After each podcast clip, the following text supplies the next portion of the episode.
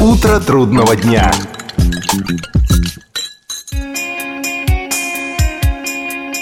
Доброе утро всем, кто встречает с нами понедельник. С вами Елена Яковлева. И Юрий Васильев. На календаре 15 декабря. До Нового года остались считанные дни. Наверное, это главная новость декабря. Но есть еще и другие, о них поговорим в ближайшие 30 минут. Узнаем, действительно ли любительский театр от слова «любить». Мы поделимся с вами замечательным рецептом зимнего чая и отметим Международный день этого напитка. А еще познакомимся с интересным собеседником. Оставайтесь с нами.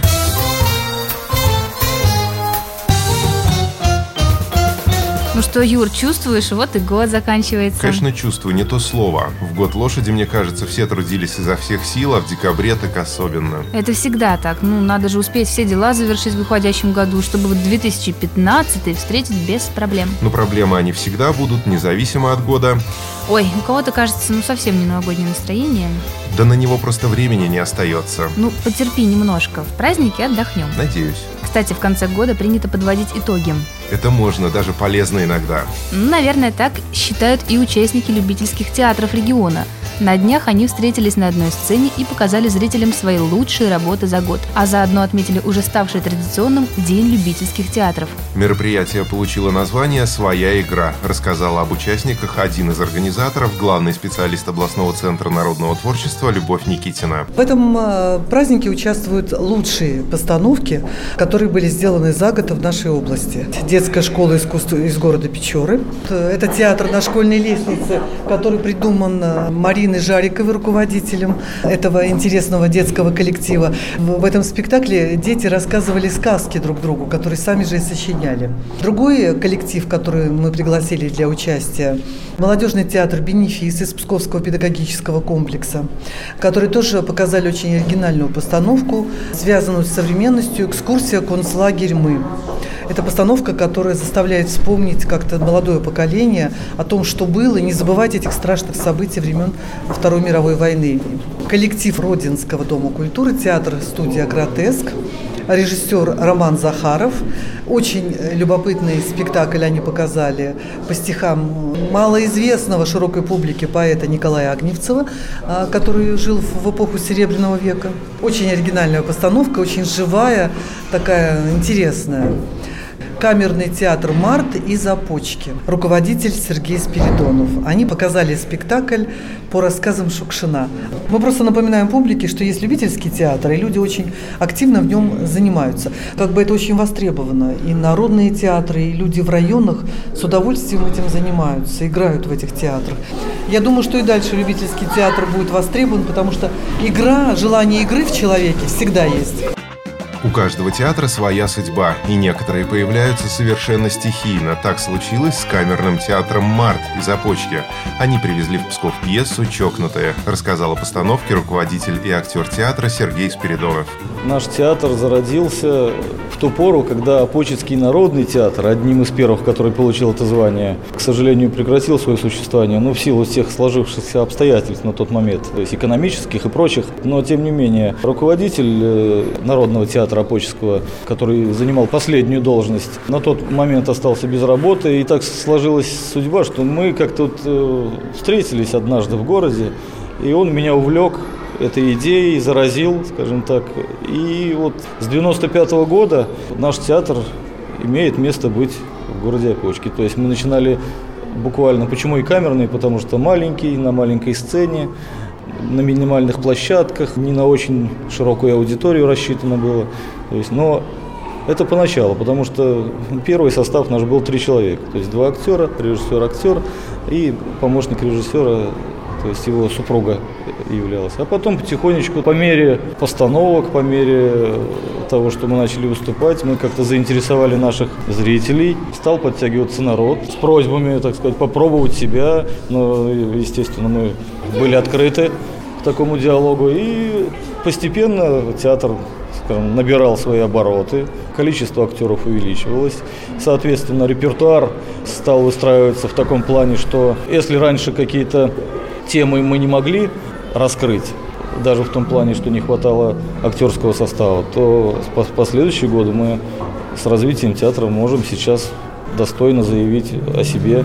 То есть практически мы можем решать любые задачи, потому что на данный момент в театре постоянный состав ну, варьируется 12-14 человек, это взрослый состав. Плюс мы всегда сотрудничаем со студийцами, приобщаем школьников старшего возраста, среднего и старшего, которые охотно нам помогают. То есть вот такой, такой смешанный состав, очень удобный. А что ставите? Ставим э, различные постановки, и комедии, и трагедии. Больше акцент делаем, конечно, чтобы на такие постановки, чтобы они были поняты э, нашему зрителю. То есть все-таки мы живем в провинции, не выдумываем какие-то такие чересчур, скажем, даже такие гротесковые моменты, чтобы они были не поняты. То есть делаем все попроще предельно. То есть может быть просто, но доступно. В связи с этим и максимально качественно, то есть нам позволяет. А постановки мы, лично я в качестве режиссера э, театра являюсь руководителем четвертый год. За последние четыре года я поставил по Александру Вампилову «Дом окнами в поле», Алексей Слоповский э, «Не такой, как все», то есть по мотивам произведений Нины Семеновой «Деревенский выдавиль», такой у нас спектакль, ну, такой легкий. Примитивные. Не примитивные они, да. Уже, то есть у нас появился свой зритель, то есть уже зал набивается, даже приятно. То есть спектакли такие довольно-таки серьезные. Последняя постановка по Василию Макаровичу Шукшину, рассказы, шукшинские рассказы, то есть э, объединены общей тематикой чокнутые. То есть о людях, которые среди нас живут, ну, выделяются некоторые своей странностью. Ну, вы любя их так называете? Любя, конечно. Можно же обозвать было их там дурачки какие-то, там, любые такие, любое другое слово, которое было бы, может, грубовато, а чокнутые. Вот они такие... Не от мира сего. Как будто не от мира сего. Но, на, но нам без них было бы скучно жить, потому что действительно они как-то разбавляют наше мироощущение другими какими-то новыми красками. Еще один яркий театральный коллектив региона – молодежная театр-студия «Гротеск». Ее участники активно выступают на сценических площадках города и уже зарекомендовали себя на международных фестивалях. Поделился своим мнением о деятельности любительских театров руководитель студии «Гротеск» Роман Захаров. Участвуем с тем, что попросили. Наш спектакль «Мои песни 18 плюс Серебряный век». А правда ли, что любительский театр от слова «любить»? Естественно. И, и что любить? Естественно, конечно. Театр. Люди же собираются по интересам, скажем так, открывая в себе какие-то новые, потаенные, еще не раскрытые как бы, резервы, психологические, да и физические. Поэтому, конечно, любители, то есть те, кто любит. А вот нет такой мысли, что когда вот у человека не работа, а хобби какое-то, он его любит и лучше к нему относится, чем когда это превращается в профессию? Вот нет такого с любительским театром? Да, такой парадокс случается. И, к сожалению, конечно, и в профессиональных театрах как бы такое происходит, когда сначала это и профессии, и хобби, и практически жизнь э, в театре. Вот. А потом это все становится работой. Но театр это не работа, театр это служение. Но правда в современном мире не знаю, насколько это верно. Может быть, уже не так, но раньше было так всегда. Это фанатики своего дела. Это люди, которые занимаются этим уже очень давно. Да, конечно же, на разном уровне. Подавляющее большинство, конечно же, детских коллективов, что не может не радовать, ибо коль они в школах и дома уже перестают читать в занятиях театральных студий, это необходимо. Вот, и все равно идет процесс накопления интеллектуального ну и физического, конечно же, тоже, потому что проводятся например, занятия по пластике, танцам, хореографии. И пользу и удовольствие. Вне всякого сомнения. День любительского театра продолжился мастер-классами по сценической речи, движению и актерскому мастерству. Участники любительских театров побывали в Санкт-Петербурге на спектакле «Театр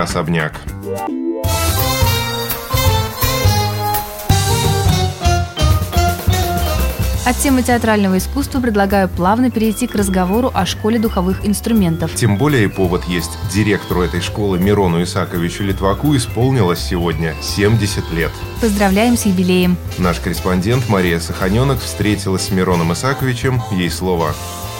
Доброе утро, дорогие радиослушатели. Профессия трубача в наше время стала одной из самых дефицитных. Музыкантов, мастерски владеющих этим духовым инструментом, стране не хватает, наряду с дворниками и слесарями. Сегодня я познакомлю вас с уникальным человеком, который, несмотря на солидный возраст, готов сражаться за дело духовой музыки. Мирон Исакович Литвак, директор Псковской кузницы трубачей, музыкальной школы номер 5. Сегодня он отмечает 70-летний юбилей. Я встретилась с ним накануне. И вот что он мне рассказал. Оказывается, труба для Мирона Исаковича – часть семейной истории. Четверо его братьев тоже играли на трубе. Великолепно пела. А дедушка по женской линии был главным капельмейстером графа Воронцова. Вот такая семейная традиция. Четверо его братьев тоже играли на трубе. Великолепно пела мама. А дедушка по женской линии был главным капельмейстером графа Воронцова. Вот такая семейная традиция. Мирон Литвак стал директором детской школы духовых инструментов в 1991 году. Здесь ребят учат играть на флейте, кларнете, саксофоне, валторне, трубе. Как отметил Мирон Исакович, цель школы не только в том, чтобы просто научить детей владеть инструментом, а чтобы каждый ребенок вырос настоящей личностью и стал достойным гражданином своей страны. В музыкальной школе работают два оркестра. Оркестр младших классов, а также концертный, в составе которого старшеклассники и выпускники. По словам преподавателя музыкально-теоретических дисциплин Татьяны Пушкиной, выпускники никогда не забывают родную школу и всегда находят время навестить любимых педагогов те, кто заканчивает нашу школу, они не теряют связи со школой, что для других школ, в общем-то, исключение. А у нас это правило, потому что те, кто поступает дальше учиться, имея музыку как специальность уже. И очень много тех, кто занимается совершенно другим видом деятельности, пошли в средние, высшие учебные заведения, закончили их, но они продолжают ходить в наш оркестр. В оркестр, который в городе известен как просто оркестр Мирона Литвака. По словам Мирона Литвака, духовая музыка сейчас переживает сложный период, и только истинно увлеченные образованные люди способны сохранить и приумножить искусство духовников. Именно такие преподаватели работают в детской школе духовых инструментов. Каждый из них – профессионал своего дела, для которого музыка является главным занятием в жизни.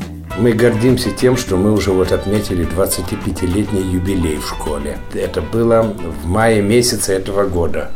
Жанр-то наш, к сожалению, он затухает – Затухает в том смысле, что не хватает преподавателей, исполнителей, духовиков. Ко мне обращаются и из других регионов России. Дайте, дайте, дайте духовиков. А духовиков-то у нас мало. В армии не хватает, военных оркестров не хватает музыкантов. Потому что непрестижная профессия сегодня. Хотя у нас в школе есть молодые кадры, есть, которые, так сказать, э, несмотря ни на что, все-таки приобщаются к педагогической работе. И нам это удается понемногу делать, и мы воспитываем, учим и пытаемся, чтобы наше дело не умерло, не затухло. Поэтому мы, собственно, этим и занимаемся, на этом стоим. А кто, если не мы?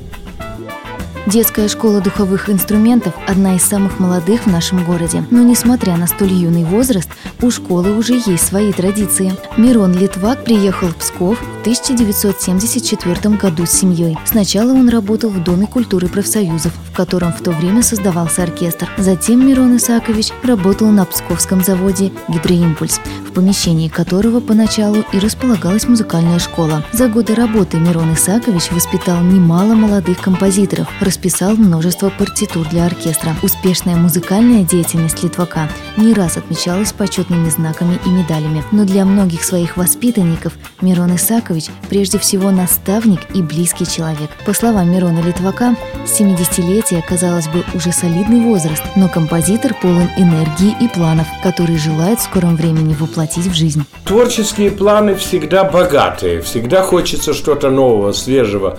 Творчески имеется в виду, прежде всего, это выражается в репертуаре.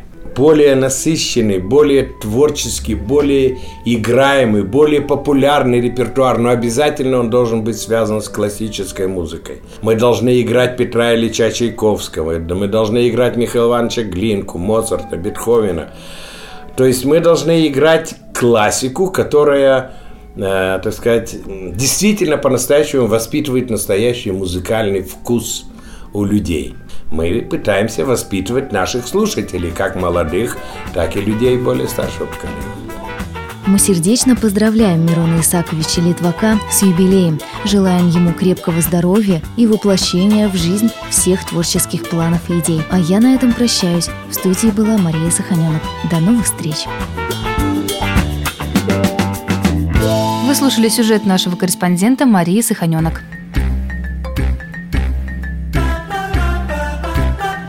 Ликбез трудного дня. Доброе утро всем, кто к нам только что присоединился. Приветствуем вас и продолжаем наш утренний разговор. А поговорить есть о чем. Например, о чае. Ведь именно сегодня, 15 декабря, отмечают Международный день чая. Ну, не знаю, как там в мире, а мы с коллегами обязательно отметим, да, Юр? Конечно, можно сказать, второй профессиональный напиток после кофе. Ну, я как-то кофе не очень люблю, чай вкуснее и полезнее. Так что у меня чай скорее первый. Переубеждать не буду, тем более напиток не только вкусный, но и с огромной историей. Знает о чае практически все Денис Шумаков. Он занимается чаем уже много лет и рассказал нам, как появился этот напиток.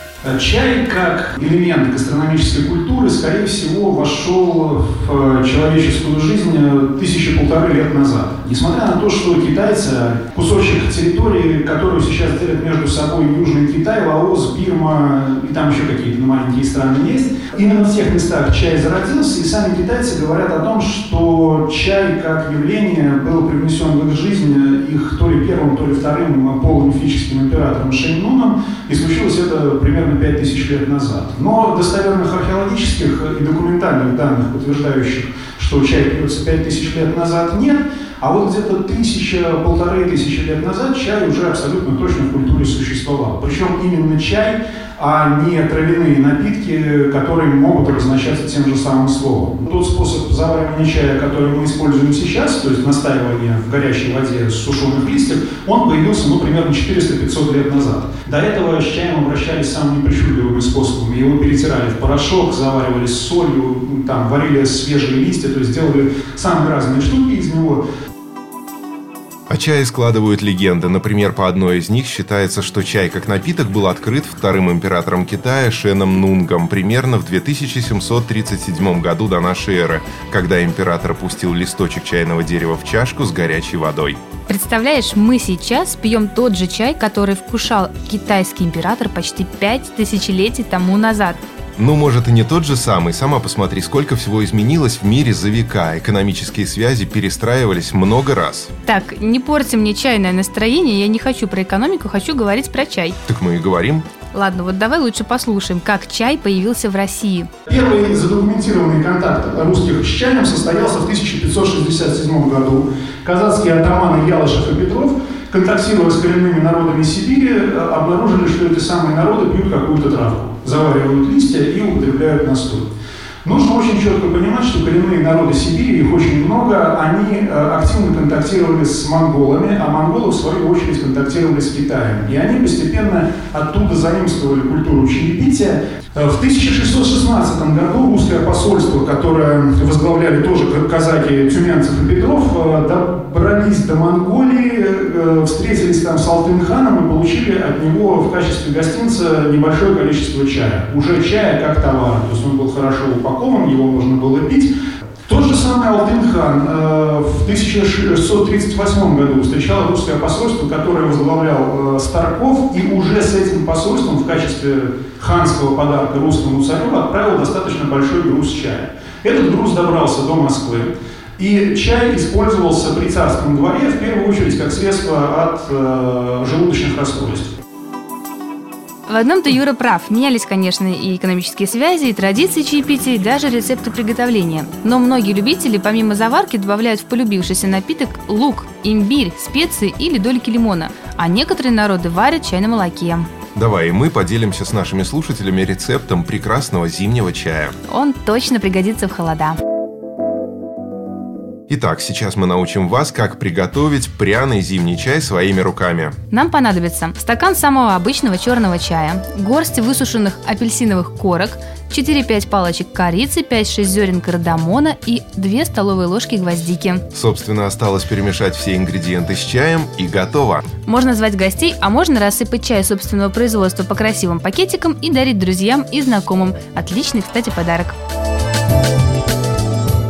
На этой ароматной чайной ноте наша передача завершается. Но не отходите от приемников далеко, сразу после в эфире наш новый праздничный проект «Новогодний марафон». Передачу подготовили Ксения Удалова, Вадим Цветков. Встречали с вами утро понедельника Юрий Васильев и Елена Яковлева. Всего вам самого доброго в эти зимние дни. Утро понедельника бывает добрым. thank you